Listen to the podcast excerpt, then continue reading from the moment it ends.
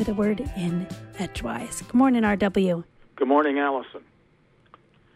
Named after Maya, the goddess of growing plants, May is our annual transition month from spring into summer.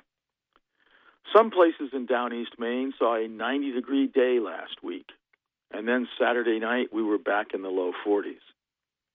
Our weekend was generally blessed with sunshine, but this morning an overcast sky conceals from view the moon passing near Venus.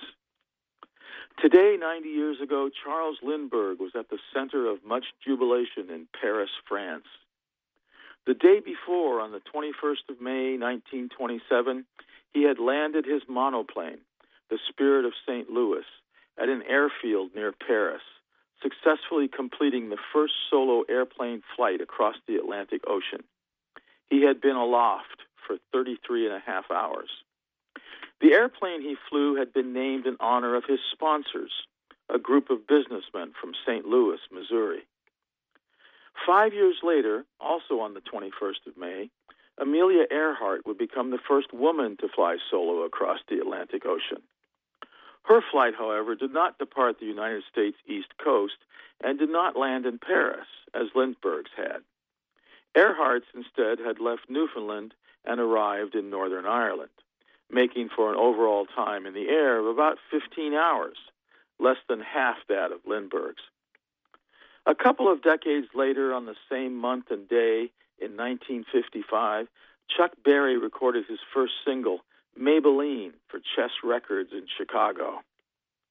To those of us who grew up listening to the music of the 50s and 60s, the mid 20th century seems like a long time ago, a time when not many folks were listening to the likes of Rachel Carson or other cautioners of the way Americans were going about living life. The world seemed like a limitless place then. We didn't have satellite images of Earth to ponder the ultimate finite resource that is our planet. Now, for example, we have a new study by seven scientists at the National Oceanic and Atmospheric Administration's Northeast Fisheries Science Center in Woods Hole, Massachusetts, saying that the Gulf of Maine will become too warm for many key fish that cod and haddock and halibut and redfish will see prime habitat areas vanish this century. This century has 82 and a half years left. We in the Gulf of Maine are an indicator of other marine environments on Earth, although so far the Gulf of Maine has been shown to be warming at a faster rate than other marine environments on the planet.